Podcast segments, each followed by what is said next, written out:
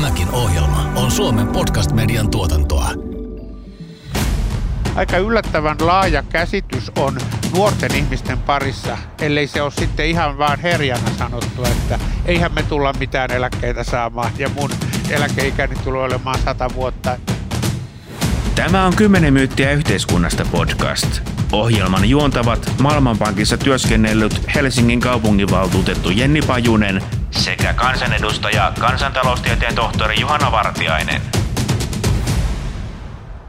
Meillä on tänään vieraana työeläkevakuuttajien eli Telan toimitusjohtaja Suvianne Siimes ja valtion eläkerahaston entinen toimitusjohtaja ja nykyinen työelämäprofessori Timo Viherkenttä. Tervetuloa.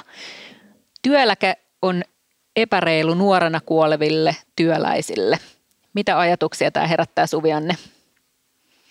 No väitehän on aika mieto. Jos haluaisi olla todella provokatiivinen ja samalla uskollinen totuudelle, niin sanoisi, että työeläke saattaa olla oikeasti epäreilu nuorena kuoleville miehille.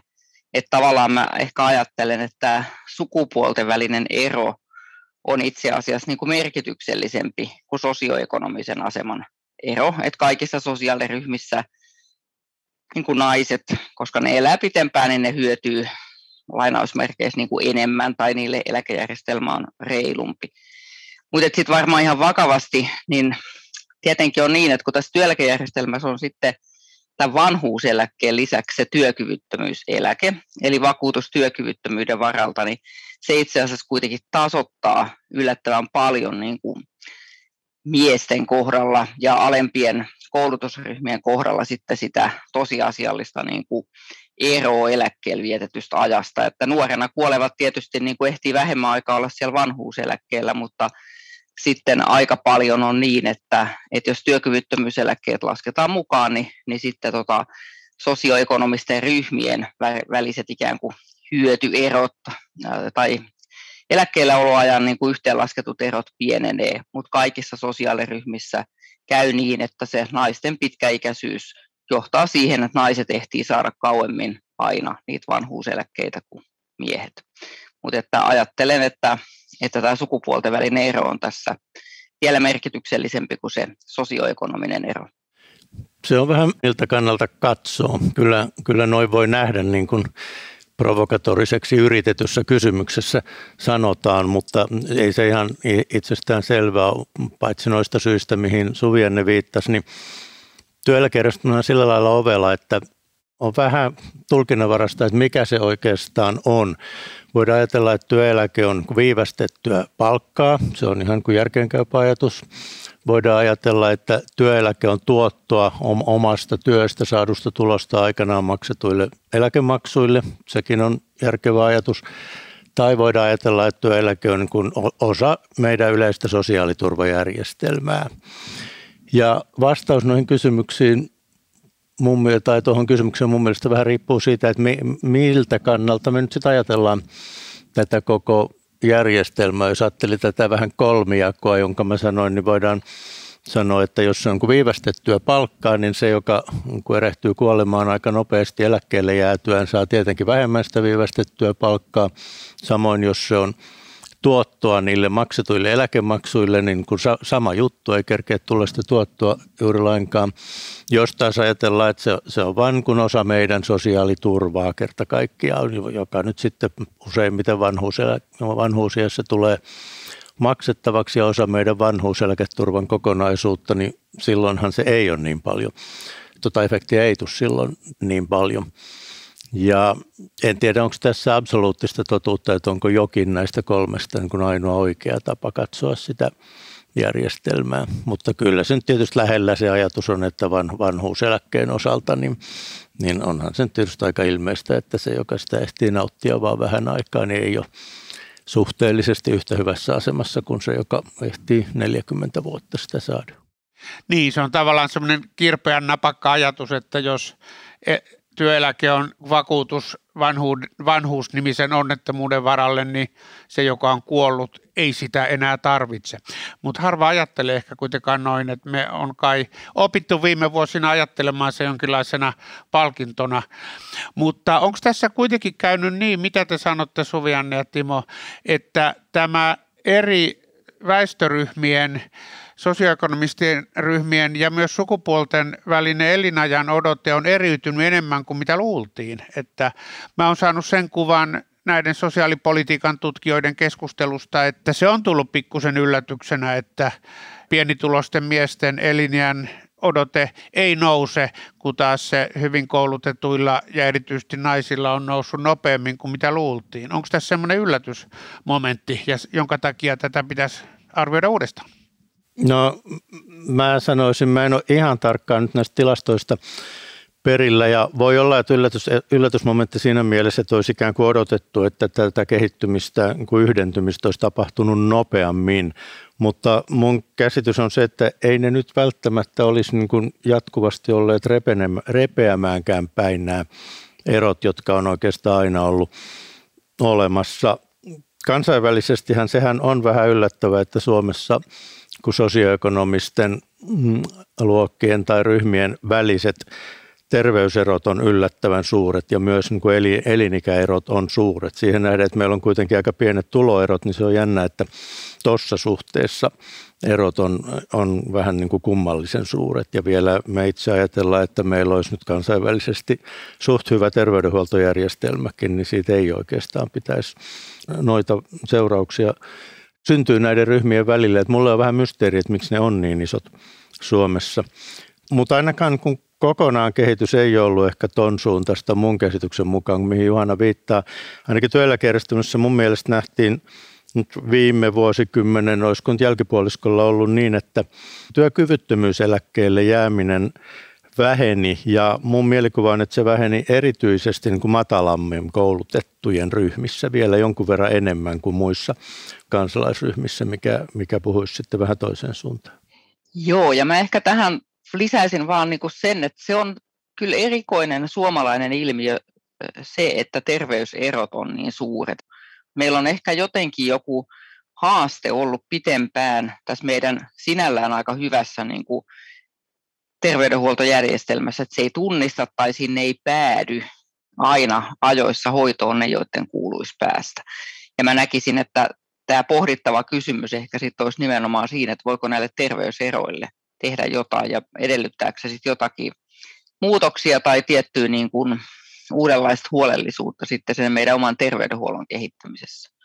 Mä ehkä pakitan vielä pikkusen ja kommentoin tuota Suviannen tätä sukupuolten tasa-arvopointtia aikaisemmin, mikä sitten itse kun katson tätä niin kuin kolme nelikymppisen naisen näkökulmasta ja sitten käydään aika paljon tätä keskustelua nyt sitten esimerkiksi siitä, että pitäisi perhevapaat uudistaa, niin kuin pitäisikin, jotta ne jakautuisi tasaisemmin äitien ja isien, isien välillä. Ja sitten taas siinä yhteydessä puhutaan, että okei, että sitten naisten eläkekertymä jää, jää niin kuin siinä kohtaa sitten jälkeen miehistä, mutta ihan mielenkiintoinen pointti sitten se, että tosiaan sitten, että jos, jos miehet kuolee jatkossakin aikaisemmin, niin sitten se tasaantuu taas sitä kautta, mikä on unohtunut ehkä vähän tässä meidän ikäisten perhevapaa-uudistuskeskustelussa. Joo, ja tietysti niin kuin voi sanoa, että, että, että sehän ei välttämättä ole naisten kannalta mitenkään kiva, että miesten odotettu elinikä on lyhyempi kuin naisten. Että jos nyt vaikka olisi sattunut löytämään sen mukavan puolison, jonka kanssa haluaisi sit vanhana kielää, niin, niin kyllähän sitä tietenkin toivoisi, että ei se, jos se on niin kuin about omaa ikäluokkaa se puoliso, niin toivoisi, että ei se nyt ihan hirveästi aikaisemmin niin kuin kuolisi. Että sehän on sitten myös siellä naisten niin kuin eläkkeissä niin kuin ollut iso asia että, että he ovat sitten saaneet niitä leskeneläkkeitä sen miespuolison kuoleman jälkeen. Että tässä on niin kuin hirveän paljon sit sellaisia muita niin kuin eläkejärjestelmään tulevia juttuja, että jos mies on ollut, että sillä on ollut puoliso ja se kuolee varhain, niin sen osahan hänen eläkekertymästä on sitten mennyt tälle leskelle. Ja tämä on sitten kiinnostava kysymys, että, että kun me ollaan uudistamassa tai nykyinen hallitus on uudistamassa leskeneläkettä, niin niin siellähän on se ajatus, että se tulee määräaikaiseksi, mikä itse asiassa ainakin omasta mielestäni on ihan fiksu, jos me ajatellaan, että me tavoitellaan myös työmarkkinoiden tasa-arvoa, eikä meillä ole enää semmoista perinteistä perheelättäjämallia, mutta se tietenkin sitten vaikuttaa näihin naisten ikään kuin hyötyihin pienentävästi siellä eläkejärjestelmässä, kun he kuitenkin miehiä useimmin sitä leskeneläkettä on saanut. Niin onhan tässä eikö nyt siis sanotaan, että nyt syntyvistä lapsista puolet elää yli satavuotiaaksi. Että jos se pitää paikkansa, niin sehän on tosi iso muutos tähän. Tästä itse asiassa puhuttiin mun mielestä yksi parhaita kirjoja tästä teemasta on se The Hundred Year Life, joka oli muutama vuosi sitten. Mä en tiedä, onko teille tuttu, joka siis just niin kuin kuvaa siitä, että miten yhteiskun, yhteiskunnan rakenteet muuttuu, kun eliniät alkaa nousee yli sadan Kyllä, ja tietenkin kun e- e- eläkerahastopiireissähän se on keskusteluttanut, että kuinka suuri onnettomuus se on elä, elä, eläkerahastoille, jos näin pääsee, pääsee käymään. Ja, ja mäkin olin Singaporessa sellaisessa seminaarissa, missä oli erityisen paljon niin kuin aasialaisia elä, eläkerahastoihmisiä, just eteläkorealaisia ja japanilaisia, missä nyt eliniän odotteet on, on kaikkein korkeimpia maailmassa. Niin siellä se tuntuu olevan niin kuin aika, aika iso kysymys, mutta ei siellä tietysti kukaan kehdannut olla avoimesti sitä mieltä, että tämä, tämähän on niin kuin vakava ongelma, jos näin pääsee, mm. pääsee käymään. Mutta tietysti se on ehkä just se asia, jota meidän on vaikea niin kuin hahmottaa, että että kuinka paljon sen yhteiskunnankin täytyy muuttua ja meidän niin kuin sosiaalisten konventioiden muuttua, jos tämä satavuotiaaksi ja ylieläminen rupeaa yleistymään, että, että niin kuin, tämä ikuinen kysymys, että minkä ikäinen on vanha, niin, niin sehän varmaan niin kuin eri vuosikymmenillä joudutaan nyttenkin jo määrittää uudestaan, että, että tota, tai on, on niin kuin, että me ei ajatella, että 50-vuotiaat on ikäloppuja, ja tota, jos terveys pysyy hyvänä, niin ehkä me niin kuin ei ajatella tulevaisuudessa edes 75-vuotiaasta vielä vanhana. Et jos hänellä on niin kuin hyvä toimintakyky, niin tota, hän ei välttämättä sit ole vanha, jos se elinikä rupeaa sinne sata vuoteen hipumaan eläkejärjestelmät on tietysti vähän eri, eri eläkejärjestelmät niin kuin eri, eri lailla rahoituksellisesti vastustuskykyisiä tätä vaaraa kohtaan, että ihmiset elää, elää pitkään, että meillä niin kuin Suomessa, jos on, on, on tällainen kuin etuusperusteinen eläke, joka jatkuu niin, niin pitkään kuin henki pihisee, niin silloin tietysti tämä, ja koko järjestelmän ideakin on, että riski tästä pitkään elämisestä on nyt sitten työeläkejärjestelmällä eikä ihmisillä itsellään, mutta kaikki eläkejärjestelmät ei ole ollenkaan sellaisia, vaan, hmm. vaan voi olla, olla sellaisia maksuperusteisia järjestelmiä, jotka saattaa toimia niin, että rahat vähän niin kuin loppuu siitä. Ne on omat sijoitustuotot, mihin eläkkeet perustuu, eläke perustuu ennen kuin henki loppuu kulkemasta. Ja sittenhän meillä on vielä niitäkin järjestelmiä, jotka vähintäänkin mahdollistaa sen, että eläke otetaan kertasuorituksena, kun, kun jäädään, tullaan, tullaan eläkeikään. Britanniassa taisi, olisiko siitä kymmenisen vuotta, Suvianne voi muistaa paremmin, niin tuli vähän kuin yksi, kaksi yllättäen voimaan se, että, että eläkkeen sai kokonaisuudessaan heti, jos halusi.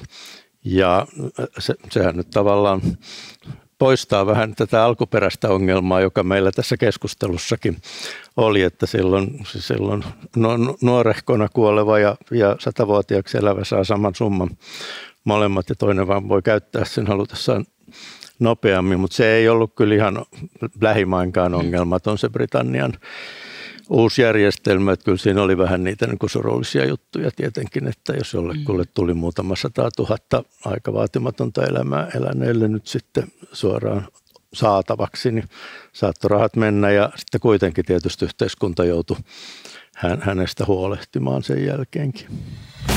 Kymmenen myyttiä yhteiskunnasta podcast. Jakso 25. Työeläke on epäreilu nuorena kuoleville työläisille jos tämä, tämä eriytyminen vaikka naisten ja miesten tai hyvätuloisten ja pienituloisten välillä on voimakasta, niin onko ihan väärin ajatella, että se jotenkin näkyisi sitten eläkemaksuissa tai niissä säännöissä, Et vai ajatellaanko me siis niin, että tota, se varmaan perustuslakivaliokunta ei sitä sallisi nykyisellään, mutta olisiko väärin ajatella, että naisille ja miehillä olisi eri eläkeikä tai kertymä, tai pieni- ja suuritulosilla, niin kuin Markus Jäntti meidän, meidän aikaisemmassa podcastissa kysyi, että voisiko tätä uudistaa niin, että pienituloisilla olisi alhaisempi vanhuuseläkeikä, jos nämä, nämä elinajan odotteet eriytyvät. Onko tämmöinen ihan kerettiläistä ajattelua, Suvi-Anne ja Timo? No, tota, mä en tietysti en ketään polta noitana roviolla, että sikäli niin Me ei sanon, että kaikilla kaikkea, kaikkea saa ajatella, mutta että mä luulisin, että tuossa ajatuksessa on unohdettu muun muassa se työkyvyttömyyseläkkeen rooli. Et niin kuin mä sanoin, että se tasoittaa sit näitä keskimääräisiä niin kuin yhteenlasketusti eläkkeellä vietettyjä aikoja näiden nuorempana kuolevienkin kohdalla. Mä ehkä itse enemmän ajattelen, en vaan siksi, että mä olen eläkejärjestelmässä töissä, vaan jotenkin ehkä tämmöisen tasa-arvonkin näkökulmasta, että musta olisi tärkeää panostaa siihen, että me pystyttäisiin kaventamaan terveyseroja ja toisaalta, että me kyettäisiin myöskin niin kuin kaventamaan työttömyysriskissä olevia eroja.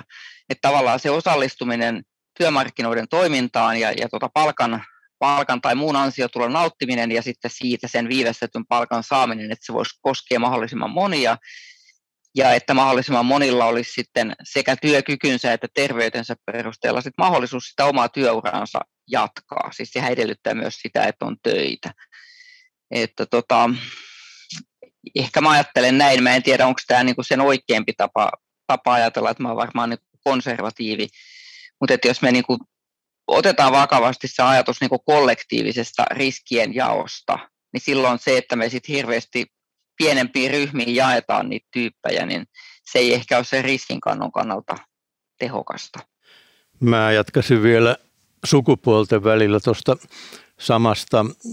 Siinä ei tarvita perustuslakivaliokuntaakaan, koska EU-tuomioistuin on jo ratkaissut asian, niin saattaa olla joksenkin tästä nauhoituksesta päivälleen kymmenen vuotta siitä, kun, kun EU-tuomioistuin otti ihan kategorisen jyrkän kannan, että sukupuoli ei voi olla minkäänlainen peruste sen enempää vakuutusmaksujen eriyttämiselle kuin etuuksienkään eriyttämiselle, mikä sai kyllä niin kuin ehkä aktuaarien ammattikunnan pöyristymään, koska koko vakuutustoiminnan perusideahan on kuitenkin se, että se niin kuin riski heijastuu sitten maksussa tai etuudessa, mutta se niin kuin, tämä nimenomainen riskitekijän erilaisuus, niin, niin kerta kaikkiaan oikein, oikein murskaavin sanankäänteen tuomittiin siinä, siinä EU-tuomioistuin päätöksessä, että sellaista optiota meille ei ole varmaan niin, niin kauan kuin ollaan EU-oikeuden piirissä, enkä tiedä, olisiko se nyt oikein hyvä idea muutenkaan. Kyllä mäkin sinänsä vähän ajattelen, että tämä niin eläkejärjestelmä on, on tällainen niin kuin laaja kollektiivinen vakuutusjärjestelmä, jossa väkisinkin on sellaisia piirteitä, että se toisia se kohtelee paremmin ja toisia huonommin, että sitä ei niin kuin, ei pysty räätälöimään ilman, että siihen sellaisia elementtejä jää. Mutta silti minusta on ihan kun hyvä miettiä, että onko jotain ryhmiä, jotka niin kuin ilmeisellä tavalla on niin kuin systemaattisesti, ainakin nyt tila, tilastollisesti, niin se selvästi kärsimässä tai hyötymässä vähemmän jostain järjestelmästä kuin muut ryhmät miten sitten taas tästä niin kuin nelikymppisen perspektiivistä, kun aletaan just heräilemään siihen, että aha, että eläkeikään, no nyt itselläni on ilmeisesti 29 vuotta siihen vielä niin kuin aikaa, mutta että alkaa pikkuhiljaa miettiä sitä, että okei, että niin kuin millainen sit se eläkeikä on ja miten siihen pitäisi varautua ja näin, niin miten me voitaisiin kannustaa ihmisiä sitten myös niin kuin vapaaehtoiseen säästämiseen niitä eläkepäiviä varten vai onko sille tarvetta yleensäkään? Onko meillä niin hyvä eläkejärjestelmä, että ei tarvitse säästää? Mun mielestä meillä on niin kuin useimmille on, se, on sen verran hyvä eläkejärjestelmä, että sellaista niin kuin erityisen painavaa tarvetta ei ole, mutta ilman muuta on, on hyvä, jos ihmisellä on sellainen, sellaiset preferenssit, että on valmis vähän tinkimään aiemmasta kulutuksesta ja jättämään myöhemmäksi, niin totta kai sillä pitää olla hyvät mahdollisuudet ja edellytykset. Siinä mielessä meidän eläkejärjestelmä on kuitenkin aika hyvä, että meillä on paljon vähemmän väliinputoamistilanteita kuin monissa muissa järjestelmissä. Että monissa maissa on kuitenkin suomalaisten katsottuna aika alkeellisia järjestelmiä, että jos vaihtaa työpaikkaa useampia kertoja, tulee isoja eläkeetuuksien menetyksiä tai jostain pienistä satunnaisista ansioista ja kerry eläkettä tai muuta. Että tässä mielessä on kuitenkin aika hyvä tämä meidän järjestelmän kattavuus, vaikka ehkä eläketaso kaiken kaikkiaan lakisääteisestä järjestelmästä ei ole niin korkea kuin monessa muussa maassa, jos niissä ottaa huomioon sekä lakisääteiset että muut järjestelmät. Joo, ja mä itse ehkä ajattelen sillä tavalla, että ainahan se on hyvä, jos tota, ihmisellä on halua ja mahdollisuutta säästää, että se, että kuinka paljon siihen pitää niin kuin kannustaa taloudellisesti, niin sitä mä nyt en ehkä näin kestävyysvaje mielessä osaa tota, äkkiä sanoa, että pitäisikö sitä lisätä, mutta että mä ajattelen sinänsä, että vapaaehtoinen varautuminen kautta tota säästäminen elinkaaren eri vaiheissa on, on ihmisille hyväksi. Ja mä näen tietysti, että ihmisellä on muitakin riskejä, jotka voi kohdata sen elämää kuin se, se tota pitkäikäisyys ja tavallaan se, että onko eläke nyt omasta mielestä sit silloin vanhana riittävä, vaan kyllähän ihmisen elämänvaiheessa siis isoja kustannuksia voi aiheuttaa se puolison kuolema lesken eläkkeestä riippumatta, avioero tai, tai tämmöiset niin kuin asiat, vammaisen lapsen saaminen, että oma työhön osallistuminen ei ole täysmääräistä tai muuta, että, että silloin kun tuloja on, niin niistä on varmaan ihan viisasta pistää yksi joku siivu aina sitten sivuun, mutta mä palaisin ehkä vielä tähän hyötymisasiaan ja tuohon, mitä tota Timo edellisessä kohdassa sanoi, että meillähän on paljon näitä muitakin näitä kollektiivisia sosiaalivakuutusjärjestelmiä kuin tämä eläke, ja yksihän niistä on tietenkin tämä meidän julkinen terveydenhuolto ja siis tavallaan sairausvakuutus. Ja siellähän on ihan sama, että sairausvakuutuksesta hyötyvät enemmän ne, jotka sairastavat enemmän.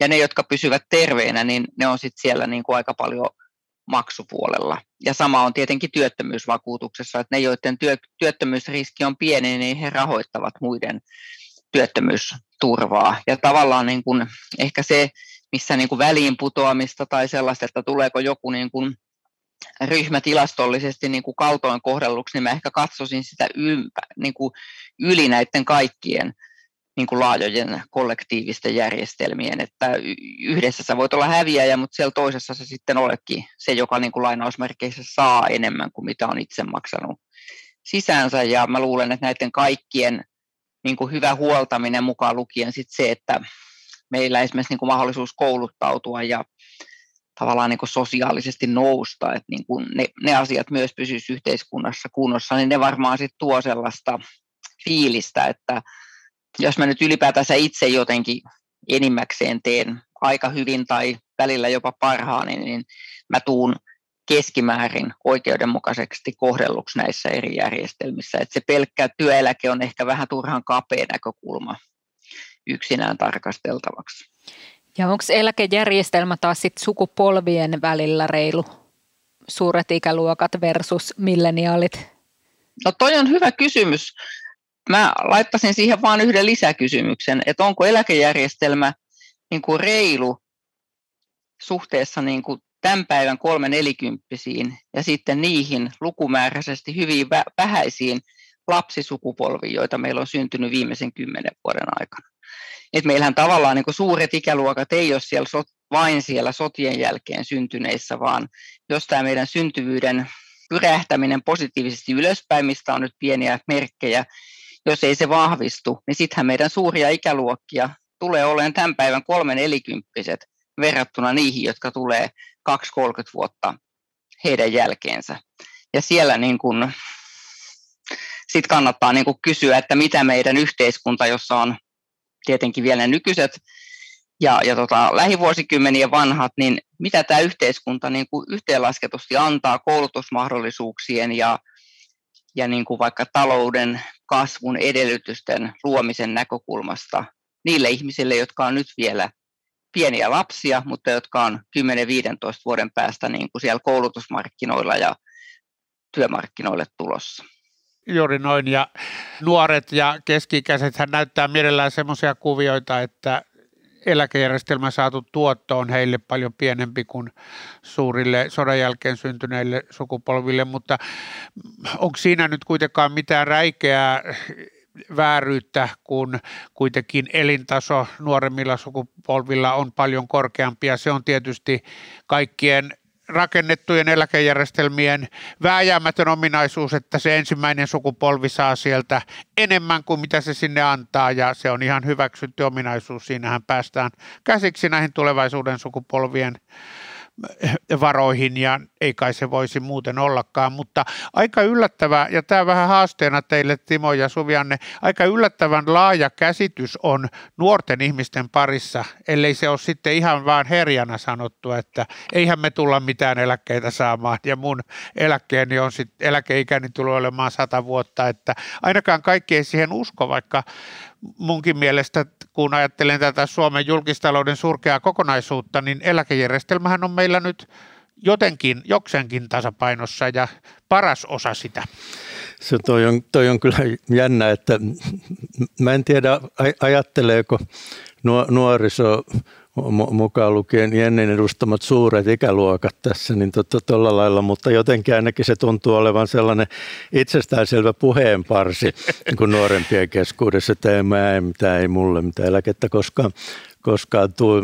Se, se olisi varmaan aivan kummallista, jos joku nuori sanoisi nuorten keskinäisessä diskurssissa, että luotan meidän eläkejärjestelmäämme, meillä on hieno työeläkejärjestelmä ja voin olla levollisella mielellä, kun tiedän, että saan aikana niin hyvän, hyvän eläkkeen ja, ja että ainakin niin vaan kuuluu sanoa, että ei mulle mitään eläkettä tule. Toisaalta sitten on, on tota, sitten on jonkinlainen vastapuoli, että on vähän sellaista pitkälle menevää itsetyytyväisyyttä eläkejärjestelmästä. Suomalaiset monet pitää, niin kuin, että meillä on maailman paras eläkejärjestelmä toisaalta. Että jotenkin siellä on vähän autiota siinä välimaastossa, että jommalla kummalla kantilla ollaan.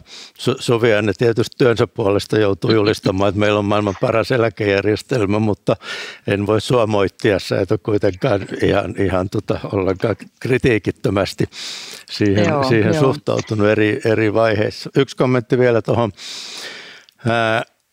sukupolvien väliseen mm, oikeudenmukaisuuteen ja noin mäkin se vähän näen niin kuin Juhan, Juhana, että oli, oli tavallaan reilua tai ei, mutta väkisinkin käy niin, että jos perustetaan osittain rahastoiva eläkejärjestelmä, niin silloinhan kun se ensimmäinen sukupolvi, niin siinä, siinä hyötyy, kun ei ollut alun perin sitä maksamassa täysimääräisesti.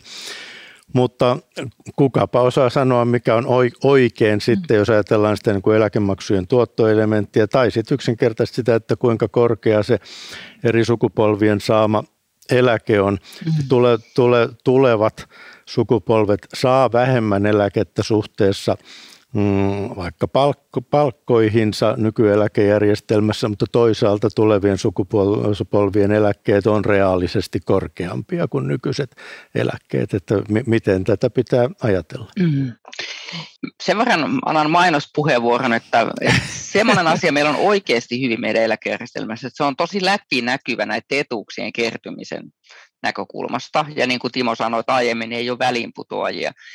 Mutta että mä ajattelen, että tämän osittain rahastoivan eläkejärjestelmän niin kuin sen suuren jakojärjestelmäosuuden niin kuin oikeudenmukaiseksi kokemisen kannalta on tosi tärkeää se, että me vuosikymmenestä toiseen jaksetaan ja pystytään käyttämään yhteiskunnan varoja siihen, että nuoret ikäluokat koulutetaan hyvin. Et mä olen ehkä kaikkein huolestuneen itse siitä, että meidän koulutusasteen kasvu niin kuin näyttää pysähtyneen, ja minusta se on niin kuin sellainen, mihin ikäänty, väestöltä ikääntyvässä yhteiskunnassa ei ole varaa. Et mä ajattelen, että näitä julkisia satsauksia pitäisi kuitenkin aina jaksaa niin kuin suunnata nuorempiin ikäluokkiin, ja koulutuksen rahoittaminen, joka meillä on pääosin niin kuin julkista, niin sehän on pay as you go, eli ne varttuneemmat rahoittaa niiden nuorempien koulutuksen, ja siitä täytyy ehdottomasti niin kuin kyetä pitämään kaikissa oloissa kiinni. Ja silloin sitten varmaan voi tulla niin kuin nuoremmille ikäluokille ainakin niin kuin sellainen fiilis, että, että on mahdollisuuksia. Ja sitten se toinen, mihin aiemmin itsekin viittasin jo, niin tota, että talouskasvuedellytyksiin täytyy satsata, että sitten on myös sitä työtä ja, ja tuottavuuden parantamisen kannalta se koulutusasia on kuitenkin myös ihan tärkeä. Joo, ja tuosta meistä ei varmasti ole kukaan eri mieltä, että koulutukseen pitää panostaa ja taloudesta pitää hyvää huolta, mutta tota, se mitä jään tässä itse miettimään on se, että onko sitten itse asiassa teillä saattaa olla ehkä jotain datakin siitä, että onko sit itse asiassa meillä niin kuin luottamus kuitenkin tähän eläkejärjestelmään niin kuin varsin hyvä. Ja sitten taas toinen, että jos vertaa vaikka kansainvälisesti, siis sitten että sanotaan tyyliin Ranskassa yritetään muuttaa eläkejärjestelmää ja siellä on sadat tuhannet ihmiset mielenosoituksissa kadulla ja siitä nousee hirveä haloo, niin onko sitten meillä mennyt vähän niin kuin pienemmällä halolla muutokset, mitä meidän järjestelmään on tehty? Meillä on varmaan ainakin mennyt pienemmällä halolla, että konsensusta ja konsensuaalista päätöksentekoa on aina hirveän hyvä haukkua, mutta eläkejärjestelmässä se konsensuaalisuus on siis tavallaan tarkoittanut myös sitä, että jengi ei ole ollut kadulla, että on pystytty niin kuin sen verran rauhassa asioita käsittelemään, että, että kukaan ei ole tullut liian tyytymättömäksi. Että se on niin kuin tavallaan ollut hyvä asia, että, että yhteisymmärryksessä on pyritty, pyritty eläkejärjestelmää aina reformoimaan. Sitten semmoinen ehkä toinen asia, että, että tämä luottamus, että siitähän on monenlaista tietoa olemassa ja mulla ei nyt ole niin knoppinumeroita päässä, mutta onhan se niin kuin selkeästi niin, että, että jossain määrin luottamus eläkejärjestelmään on heikentynyt. Se vaihtelee niin kuin vähän tämän sosioekonomisen taustan ja vähän iänkin, iänkin mukaan, että toisilla on korkeampi ja toisilla heikompi luottamus. Mutta tota, jos yleisesti katsoo luottamusta eri yhteiskunnallisiin instituutioihin, niin eläkejärjestelmä on ikään kuin siinä kisassa pärjännyt kohtuullisen hyvin. Et Suomessa ehkä muutenkin luotetaan instituutioihin vielä eurooppalaisittain vahvahkosti, ja, ja tässä mielessä sitten niin kuin tämän kanssa on linjassa se, että myös se luottamus eläkejärjestelmään on kohtuullista. Mutta niissä, jotka on pienituloisia tai joilla on, niin kuin, jotka kokee jotenkin asemansa heikoksi yhteiskunnassa muutoinkin, niin heidän kohdallaan tietenkin niin kuin myös tämä luottamus eläkejärjestelmään on sitten heikompi kuin muilla. Että se alun ikään kuin vääryyskysymys jossakin mielessä niin kuin keikkuu siellä jo, jonkin muotoisena siellä luottamusindikaattorien sisällä. Hyvähän se on, että on tiettyä kriittistä suhtautumista, eikä, eikä vaan jäätäisi niin leijumaan itse tyytyväisyyteen siinä eläkejärjestelmän kanssa. Mulla on samanlainen käsitys näistä luottamustutkimuksista, mikä on tehty. Siinä kyllä kai ikä siinä on, niin kuin äsken tuossa vähän veisteltiinkin, miten nuoret sanoo, mutta kyllä kai nimenomaan nuoret on epäluulosempia kuin vanhemmat eläkejärjestelmää kohtaan. Ja, ja voihan se nyt siinä mielessä olla totta, että oltiin vähän mitä mieltä reiluusasioista, niin tavallaan se on varmemmalla pohjalla kuitenkin läheisempi tulevaisuus, että ne, ne jotka on jo aika lähellä eläkeikää, niin, niin aika paljon pitäisi tapahtua, että he ei saisi suunnilleen sellaista eläkettä kuin nyt ajatellaan, mutta kuka meistä tietää, minkälainen maailma on 60 vuoden päästä. Kymmenen myyttiä yhteiskunnasta podcast. Vieraana tänään työeläkevakuuttaja Telan toimitusjohtaja Suvianne Siimes ja työelämäprofessori Timo Viherkenttä. Näettekö te jotain riskejä tai uhkia tai jotain sellaisia tulevaisuudessa, mitkä voisivat niinku uhata sitä eläkejärjestelmää? Kyllä eläkejärjestelmä on tietysti, mihin tuossa jo viitattiinkin, niin täysin sidoksissa niin kuin yhteiskuntaan ja talouteen kaikin tavoin. Että mun mielestä niin kuin eläkejärjestelmän sisällä ei ole niin kuin mahdottoman suuria riskejä. Niin kuin Johanna sanoi, että meidän niin eläkejärjestelmähän ajatellaan, että se on niin kuin suunnilleen pitkän aikavälin tasapainossa.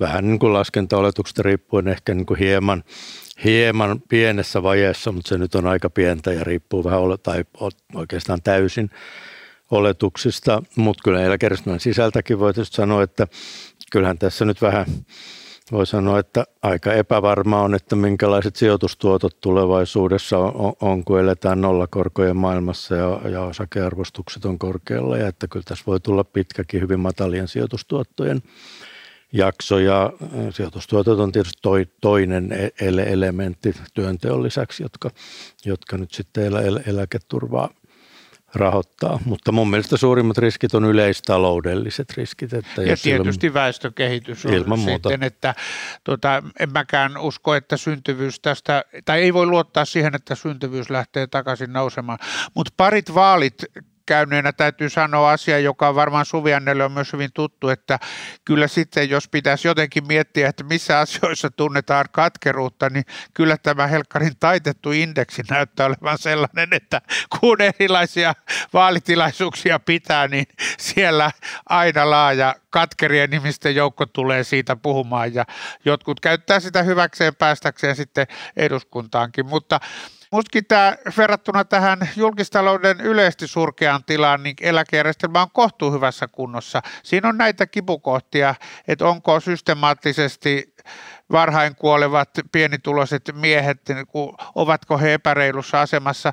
Myös kannustin näkökulmasta sellainen eläke, jota saa, jos ei ole tehnyt lainkaan työtä tai hyvin vähän niin kuin takuueläkkeenä, on aika lähellä sitä eläkettä, jonka saa kai, jos on tehnyt matalapalkkatyötä pitkän uran, ja se on kai tämän meidän hyvinvointivaltion vääjäämätön ominaisuus. Ja ehkä sitten näihin Suvianne sun pikkusen yleishurskaisiin näkemyksiin, että pidetään huoli koulutuksesta ja niin edelleen, niin kyllähän kansainvälinen liikkuvuus on sitten sellainen asia, joka voi tätä muuttaa, että me voidaan kouluttaa meidän nuoria, mutta meillä on aika iso ja kai pikkusen kasvava vaje siinä, että miten koulutetut nuoret muuttaa täältä pois ja miten me pal- paljon me saadaan Joo. ihmisiä tilalle. Tällaisia uhkakuvia mulla on mielessä, vaikka todellakin tämä itse eläkejärjestelmä nyt on kohtuuhyvissä kantimissa. Joo, ja mä voisin tuohon ehkä sanoa kaksi asiaa niin kuin kommentoida, että siis mä jaan tuon huolen siitä, että meidän niin kuin, väestökehityksessä ja nettomaahanmuutossa niin kuin tämä koulutettujen ihmisten virta ulospäin on ollut niin kuin isompi kuin virta sisäänpäin. Et, et Suomen täytyisi pitää huolta siitä, että se on hyvä maa tehdä niin kuin koulutettuna ihmisenä työtä ja, ja tota, varmaan sitä perhettäkin pitää. Ja toisaalta sen pitäisi olla semmoinen maa, että me myös saataisiin pidettyä ne meidän eläkeläiset täällä, että ne paitsi maksaa veronsa Suomeen, mikä nyt on kai verosopimuksilla jo aika hyvin hoidettu, mutta ne kuluttaa sen eläkkeen mahdollisimman pitkälti täältä Suomessa, että se olisi niin kuin hyvä asia. Ja sitten ehkä tästä takueläkkeestä ja kansaneläkkeestä, niin meillä mun mielestä liian vähän puhutaan niihin liittyvistä kannustinvaikutuksista, ja sitten meillä puhutaan liian vähän mun mielestä siitä, että missä määrin ne on yhteensopivia kansainvälisen liikkuvuuden kanssa. Että me puhuttiin ja pohdittiin niitä juttuja hirveästi silloin 90-luvulla, kun oli tämä etäsopimus ja unioniin liittyminen ja tämmöiset asiat, ja sitten se on jotenkin jäänyt katveisiin pitkäksi aikaa se keskustelu, ja, ja tota, sitten nyt kukaan ei uskalla puhua siitä, koska kaikki pelkäävät perussuomalaisia ja heidän tota, maahanmuuttoon liittyviä kantoja. Ja meidän ehkä ihan oikeasti pitäisi niin kuin katsoa sitä, että et, et ihmisellä olisi riittävä hyöty pitkästä työurasta, jonka se on tehnyt Suomessa. Et siitä täytyy uskaltaa puhua. Meidän yhteiskunta tarvii kuitenkin myöskin niin kuin matalamman palkkatason töitä ja meidän pitäisi kaikin tavoin niin kuin arvostaa sitä, että ihmiset jaksaa ja haluaa laillisesti verokirjalla niitäkin töitä tehdä. Ja tämä lykätyn palkan periaatteen pitäisi mun mielestä koitua myös heidän hyödyksi tulevaisuudessa. Juuri näin, mutta kyllähän kansaneläke ja takueläke, ne tietynlaisen haasteenhan ne antaa työeläkejärjestelmälle kuitenkin, että tilanne on, on se, mihin Juhana, Juhana viittasi. Ja, ja toisaalta taas kuitenkin kun meidän su, suomalaisessa yhteiskunnassa niin kohtalainen osuus ihan pienituloisista eläkeläisiä kuitenkin ja se ikään kuin matalimpien eläkkeiden eli lähinnä kansaneläkkeen ja takueläkkeen taso, niin se nyt on kuitenkin suhteellisen vaatimaton. Mm. Kyllä monessa muussa maassa on korkeampi sen kuin lakisääteinen peruseläke mutta kun, kun, jos ja kun niitä nostetaan, niin silloin tulee just mm. tämä haaste, että omasta työstä ei sitten samalla lailla saa, saakkaan, saakkaan sitä hyötyä eläkkeenä ja mikä nyt heikentää kyllä, kyllä väkisinkin omalta osaltaan työnteon kannustimia. Että se, se on tosi hankala yhteensovituksen paikka. Me päädytään aina näihin hyvinvointivaltion kannustin perusdilemmoihin tavallaan tässä, jotka näkyy niin eläkejärjestelmässä kuin työllisyysasteessa vai mitä? Kyllä, ja mun mielestä just sanoa, että ne näkyy myös siis itse asiassa muissa niin kuin EU-maissa, että sekä Saksassa että nyt ihan hiljaa Ruotsissa, niin molemmissahan on nyt jouduttu tekemään ansioeläkejärjestelmään jotain tämmöisiä tilleg-juttuja, joissa tota, pyritään tekemään positiivinen preemio niille, jotka on tehneet pitkän työuran suhteellisen pienellä palkalla, niin preemio niin kuin pelkkään peruseläkkeeseen verrattuna, että, että, että on niin kuin laajasti tällaisen kollektiivisen sosiaalivakuuttamisen tai sen tyyppisen niin kuin järjestelmän haaste. Jos pidit tästä jaksosta, niin reittaa meidät Apple Podcasteissa ja seuraa meitä Spotifyssa. Kymmenen myyttiä yhteiskunnasta podcast. Jenni Pajunen ja Juhana Vartiainen.